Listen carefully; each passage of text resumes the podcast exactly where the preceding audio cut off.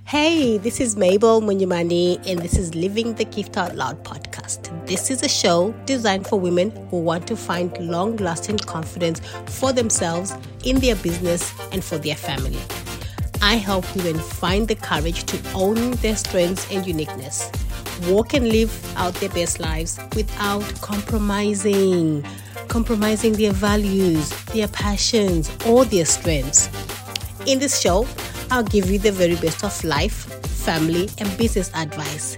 And I'll be bringing you special guests to help me bring this message home and keep things real. By the way, I'll also be giving you a refreshing sprinkle of my faith. Glad you're here. Enjoy the ride. Let's go.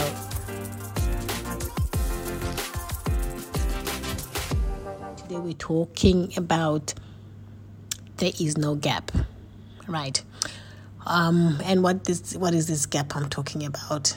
Um, it's a gap that often and it's it's you know I teach I teach on I talk about experience things I've lived right? And along my journey you know of, of putting my business uh, my um, my entrepreneurial stuff all together my content and everything. Something I really used to struggle with a couple of years ago is putting my faith and my business together I've always thought they have to be separate, that I can't come out and speak about my faith in my business. They have to be separate. I don't know where it came from, right? But I actually remember having a conversation with another person, like, you know, this is, and this is going back like a good, I don't know, a good five, six, seven years back, right? And she said, Mabel, you know, make sure you can't say things like that because it you won't make money. Uh, you will shun away people. You know, people are not open to that. So you can't speak about your faith. You can't speak about Jesus. You can't say that. Just you know, it's something you can't say out loud. You need to make sure you keep it separate. And that was early. I don't know. That was maybe 2015 when I was still trying to you know, come out myself and recognize my strengths and how to put it together and how I can make it into a business. And a lot of people are like, shh, don't talk about your faith. Don't talk about Jesus. Keep it separate. Right. And then, funny enough, now in 2022, I was still having this same conversation with another business lady. And she was like, Oh, Mabel, I'm not sure about you talking about um, your faith. And I'm not sure if people would like, you know, you know, to hear that uh, because some people, it will shun people away. And really got me thinking that, you know, is that how I would really like to do business? And I'm not sure if I've just gone more bolder or more confident, but even prior to the release of this podcast, um, as I was recording my intro and, you know, just how I want to show up, you know, it really hit me that there is no gap, right? The same way there is no gap. You know how they talk about your business and your personal life, right? But I'm the same person. I'm the same person in my business and in my personal life. Mabel is showing up in all those areas, right? But if I have to shed one part of me, a half or a quarter or even a tenth, right, to show up in a different environment, am I being authentic? Am I being real? And are you getting the whole of Mabel? Right? So if it's now time for me to talk about my business, right, and I don't talk about it, I, I, don't say I, sh- I speak about my faith in every conversation, and I'm, excuse me, or I am in people's face, you know, about the Bible and everything. I, I don't, right? But if it comes up in a conversation, if it's something I need to verify, if it's something I need to make a point and I need to make a reference from the big book, right? It's only something that I've learned. I think this this year that I've really got that confidence to do that, and why I don't know if it's if just me that's grown, but I've just realized that there is no gap. I cannot show up in one place and be a different person, and then show up in another place and be somebody else, right? And then it got me to look to look around and really study and see what's going on with um, other people, you know, other people in business.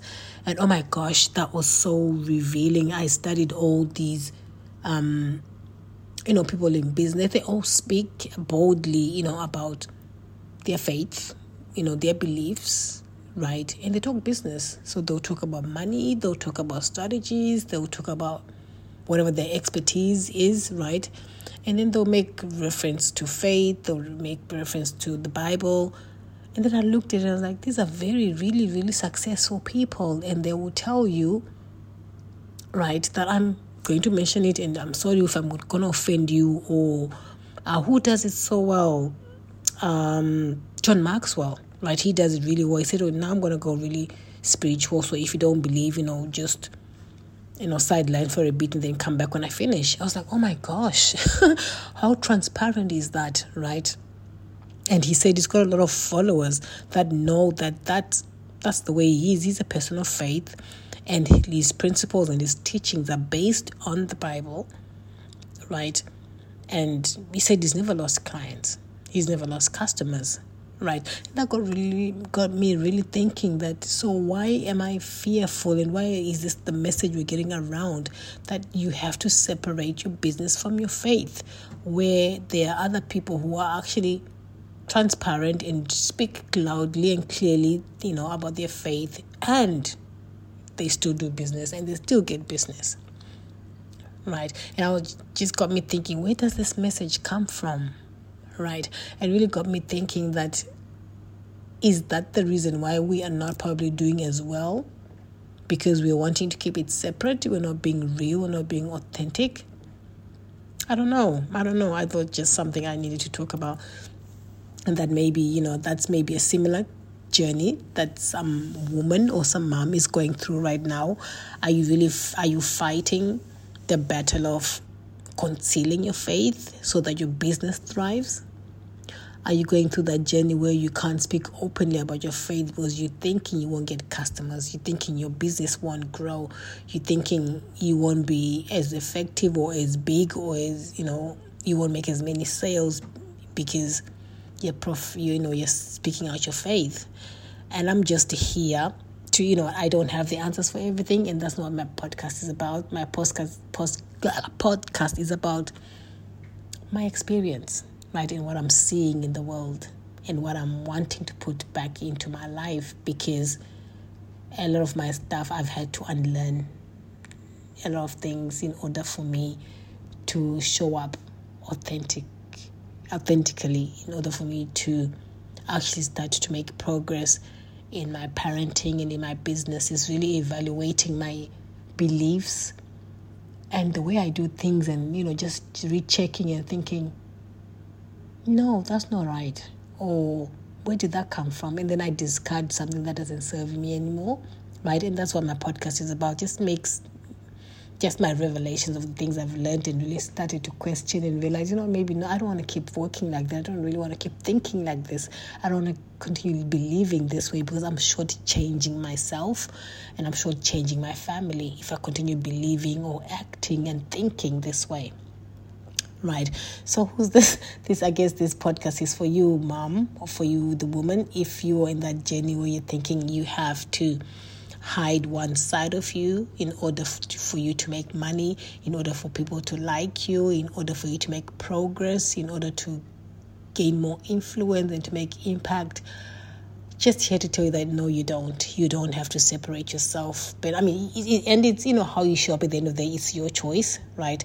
But I'm just here to show you that you know do the research, have a look around, right? I've been following a lot of affluent, a lot of coaches, a lot of um, thought leaders you know, in that space.